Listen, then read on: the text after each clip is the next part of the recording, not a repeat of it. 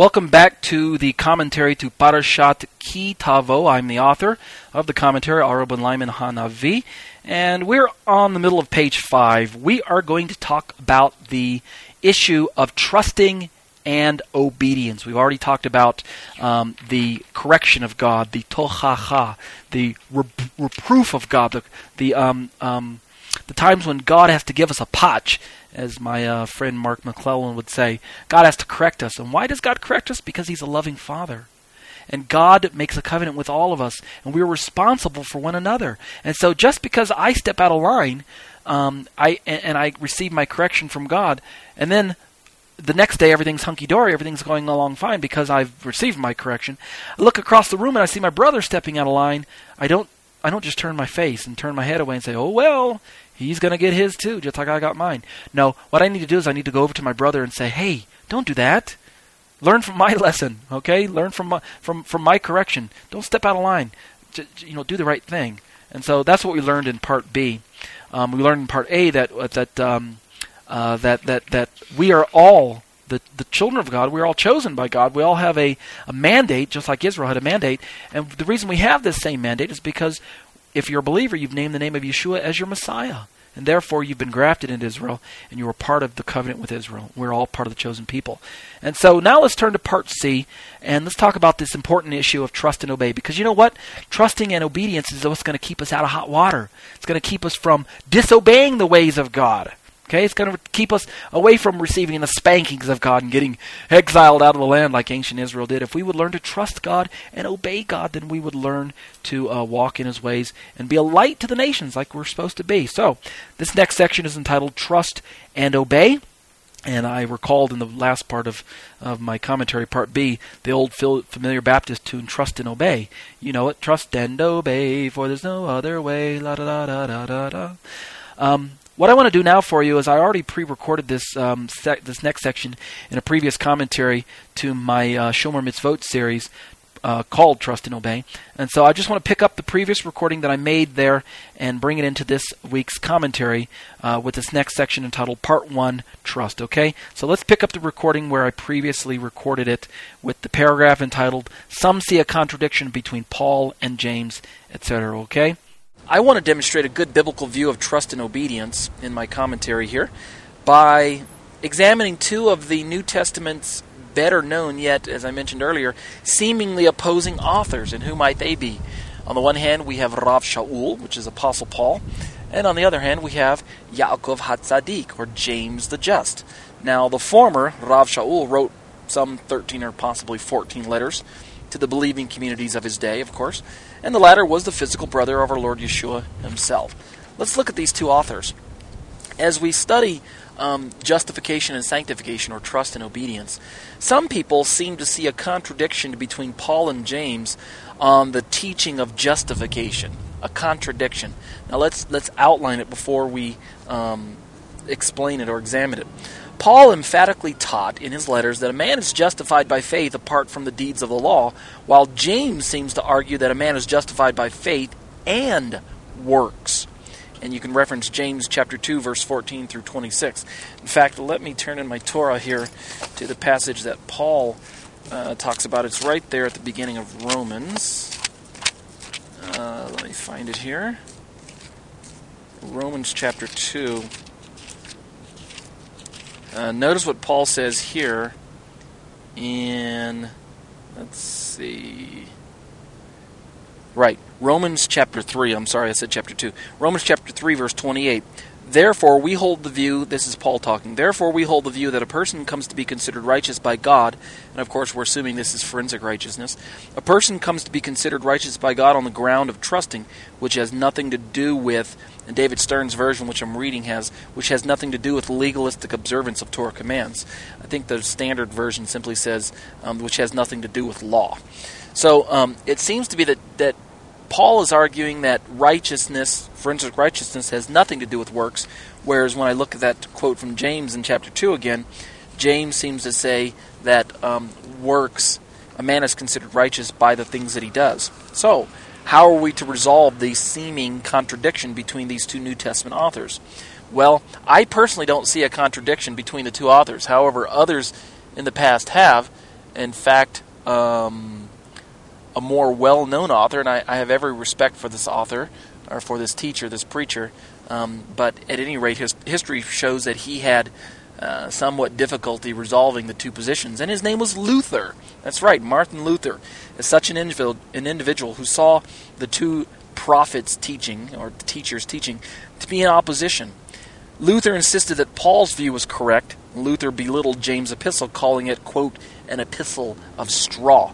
In fact, I believe at some point in time, Luther may not have even completely agreed that James, the book of James, should occupy canonical status. Such an approach to the two authors, however, in my opinion, is not necessary. Why? Because when the literary context of each other is examined, or each author is examined, it can be demonstrated that there is no contradiction. In other words, a good hermeneutic principle for you and I to remember and remind ourselves is that when we come across two biblical verses or two passages that seem to contradict one another, we need to remind ourselves that God cannot contradict himself. God's word does not contradict itself in one place or another place. It must harmonize across the entire 66 books. And so if there's a contradiction, then the error is on our part, the deficiency is ours, and we are the ones who need to simply work with the text or wrestle with the text until we can figure out what the contradiction is. Of course, relying on the Holy Spirit to provide us with the understanding. Okay, so let's look at these two authors. The key to understanding these two seemingly contradictory authors is to understand how each author uses the terms justified, faith, and, of course, works. So we're going to talk about trusting and obeying from each author's perspective. Now, these words that I just mentioned, they must be defined by their respective contexts. Just remember this hermeneutic principle as well. Context is king, all right? Observe the following table. Now, if you have my printed commentary on the top of page 3, you'll see a table there. On the left side, they have a table labeled Paul, and below that there are three boxes.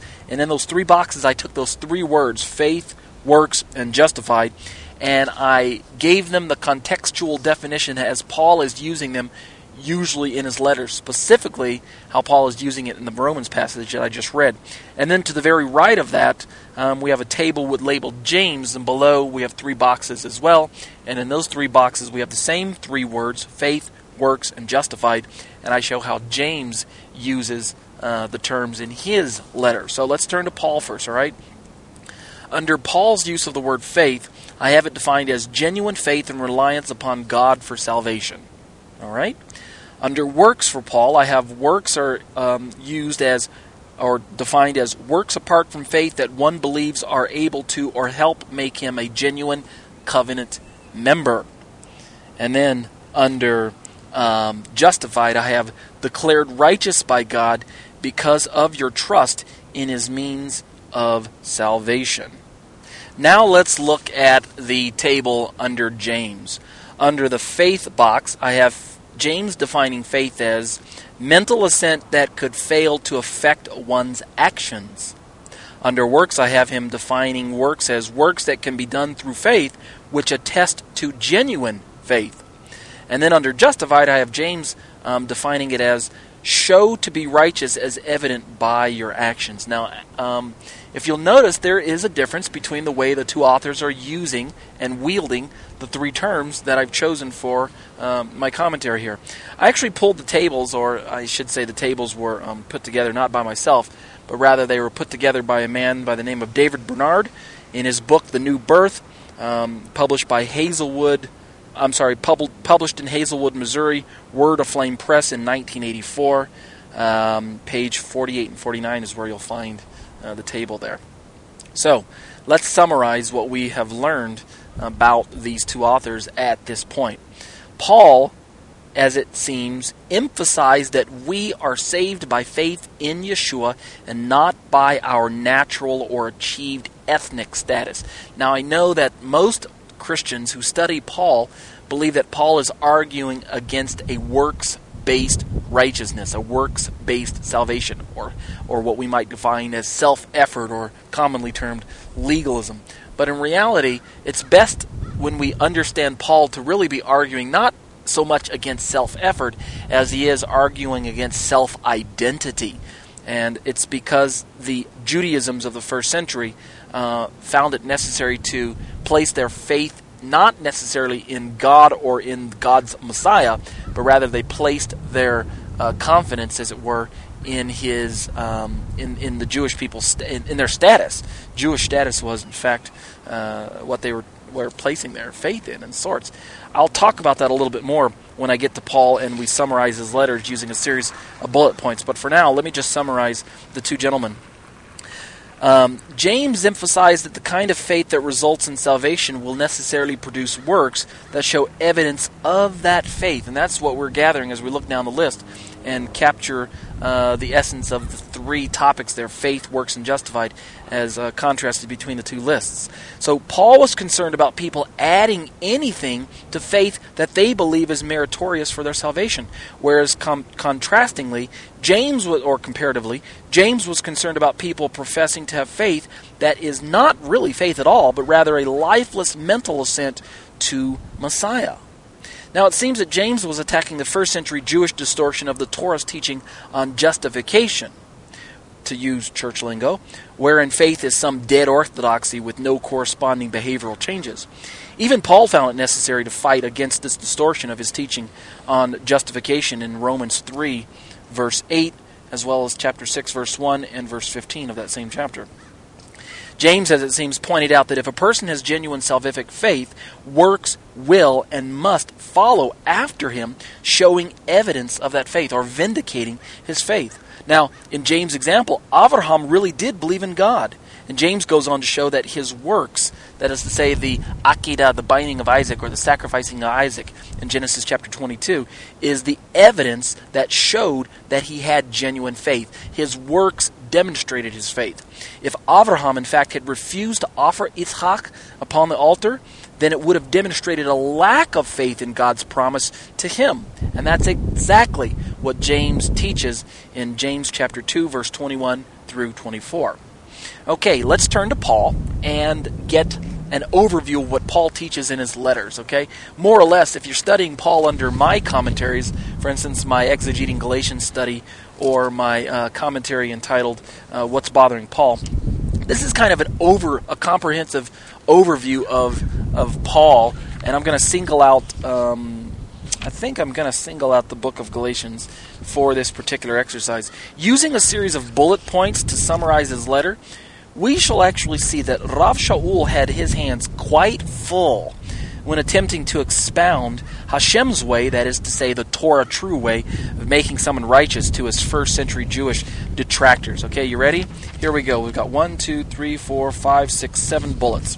First one. Let me quote Galatians 3:16 to kind of get a running start. Quote, "But knowing that a person is not justified from works of law, but through trust of Messiah Yeshua, even we unto Messiah Yeshua trusted, in order that we might be justified from trust of Messiah, and not from works of law, because from works of law not will be justified all flesh." End quote.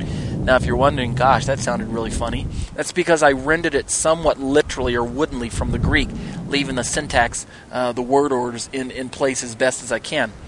And the reason I did that is because I want to examine that verse and launch from that verse as our bullet points progress. Yeshua, Paul taught, has made forensic righteousness available to everyone by paying on everyone's behalf the penalty for sins which Hashem's justice demands, viz. Death. Because we are sinners, the price for sin, or the wage for sin, as we know from another biblical verse, is death. The wages of sin is death. And so because all men sin, all men deserve to die. Bullet point number 3, forensic righteousness, which is equated with salvation. When I say forensic righteousness, what I'm talking about there is justification or salvation. Forensic righteousness is appropriated by an individual for himself the moment he unreservedly puts his trust in God, which at this point in history, I might add, entails also trusting in Yeshua the Messiah upon learning of him and understanding what Yeshua has done for the individual. Bullet point number 4. So in order to interpret Shaul correctly, one needs to understand that the phrase ergon namas, which is translated in our verse that I just read there as works of law, or in the KJV I think it's translated as deeds of the law, ergon namas does not mean deeds done in virtue of following the Torah the way Hashem intended. But instead, it means deeds done in consequence of perverting the Torah into a set of rules which is presumed can be obeyed mechanically, automatically, legalistically, without having faith, without having trust in Hashem, without having love for Hashem or man, without being empowered by the Ruach Hakodesh, the Holy Spirit. Okay? Ergon Namas really is a works system, but it's not couched in the language of works. If we really boil it down, it really is a set of things that a man does or a man presents to God other than accepting God's free gift of salvation as put forth by Yeshua. But the first century Judaisms did not believe that it was a mechanical set of rules that they could walk into. Rather, to be sure, in the case of the Galatian congregation, the specific perversion that was taking place actually sought to transform Gentiles into Jews via a man-made ceremony of conversion performed under the guise of, quote, covenant inclusion, end quote. So, on bullet point number, 6. In bullet point number 6, we read, to appreciate the consternation that this policy, this halakha, caused Rav Shaul, one has to understand that within the first century Judaisms, the prevailing view among the sages was that all Israel shared a place in the world to come. All Israel and only Israel. What's more, since Israel and Israel alone were granted this gift from Hashem, ostensibly, of course, then it was necessary in the minds of the proto-rabbis to actually convert Gentiles into Jews before they could enjoy the status of, quote, full-fledged covenant member, end quote. That last bullet there alone is the key to unlocking Paul's difficult uses of the phrase works of law and under the law, I promise you. And then the last bullet reads, because of this feature, the one I just talked about, the entire sociological situation facing Paul, especially in Galatians and in other letters, it was subsumed under the label, quote, circumcision, end quote. Circumcision becomes the social term to describe the halakha that I just described, the halakha that says that all Jews and only Jews, i.e. all Israel and only Israel, shares a place in the world to come, and that if a Gentile wished to become a full-fledged covenant member, he must change his status first, i.e. he must convert to Judaism and become a Jew before he can receive any covenant membership from Hashem. And so this whole social situation, this works of law, becomes a sort of shorthand description for Paul when he is talking about this phenomenon and describing what was taking place or what the blindness was in the first century. So we can understand that when Paul talks about that a man is justified by faith in Messiah only, justified by not by his works but by faith alone, we can understand that he is combating a unique kind of legalism, not your average garden variety of legalism which seeks to walk into a set of do's and don'ts with the anticipation of gaining some sort of status on the other end of the do's and the don'ts. No, that's not the type of legalism that Paul was combating. Again, I'll say it one more time and then I'll leave off right now. Paul was combating a halakha, a policy, a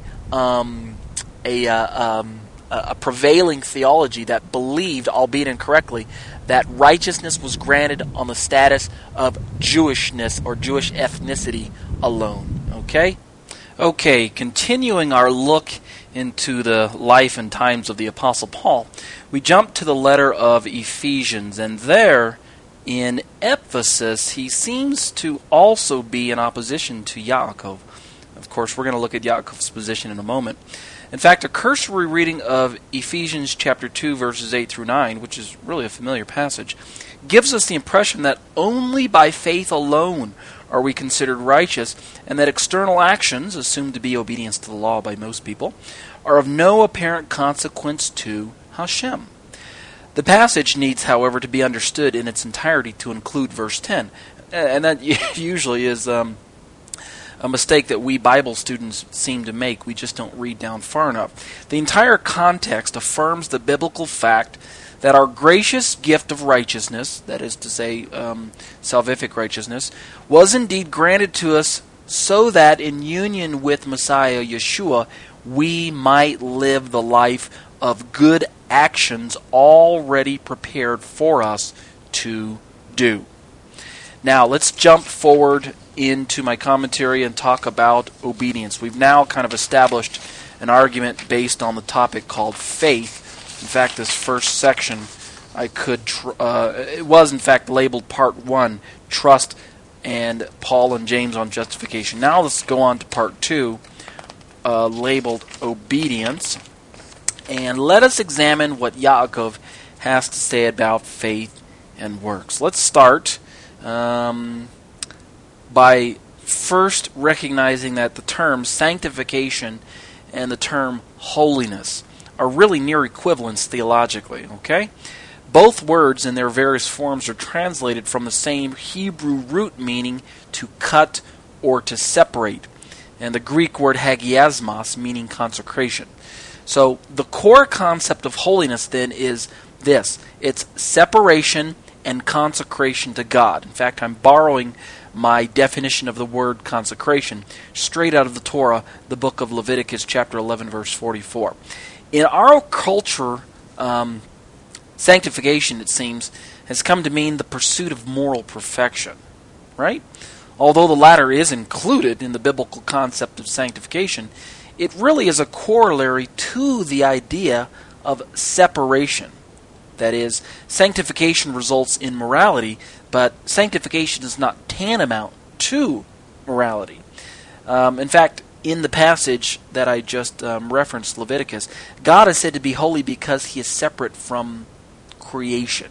That's really a Torah teaching. God is holy because he is separate, and he's morally pure in contradistinction to sin. So how does this relate to James? Well, a reading from James chapter 2, verses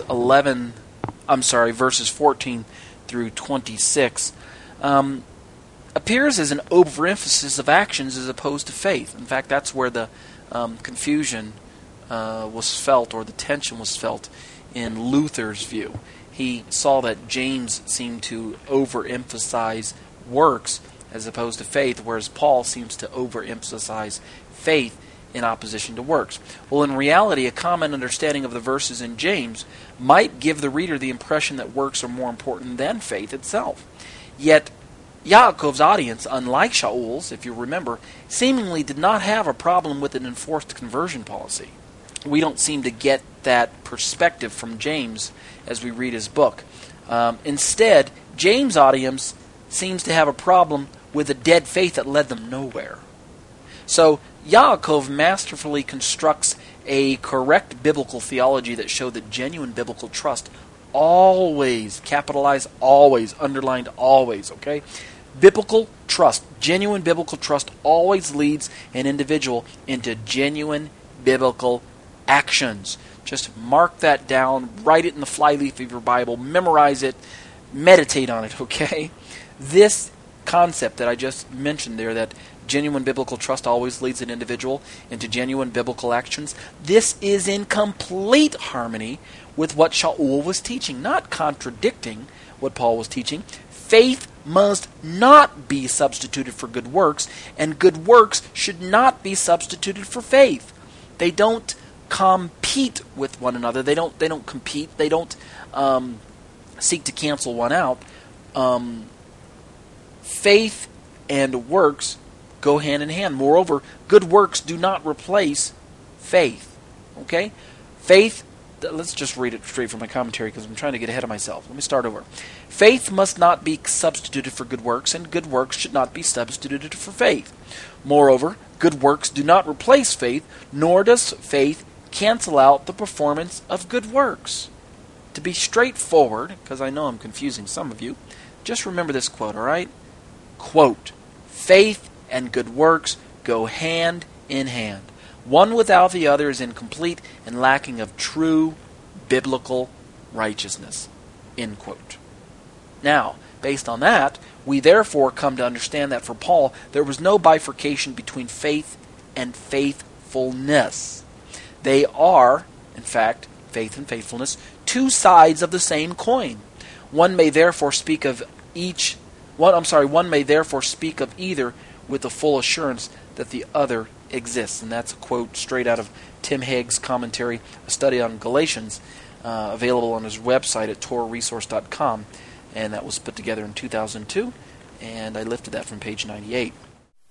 Well, that concludes this section on Trust and Obey with the inserted audio that I had previously recorded. We'll go ahead and call this Part C at this point in time, and we're around the middle of page 8 if you have the written notes. Very valuable lessons for us to understand, especially as we look at the information that Paul provided for us and the information that James provided for us, and being able to reconcile these two parts of the Apostolic Scriptures and not be confused, as so many people have done so in the past.